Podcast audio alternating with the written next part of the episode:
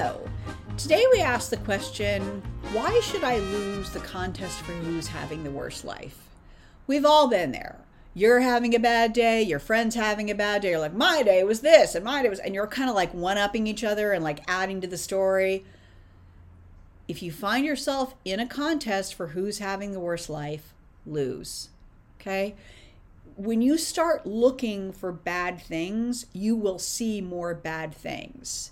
Have you ever had a friend who announces that they like elephants and all of a sudden you start seeing elephants everywhere? That's what that's like. What you are looking for, you will find.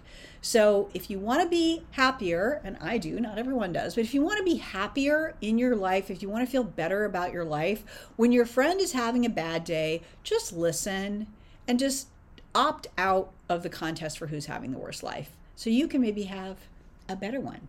What do you think?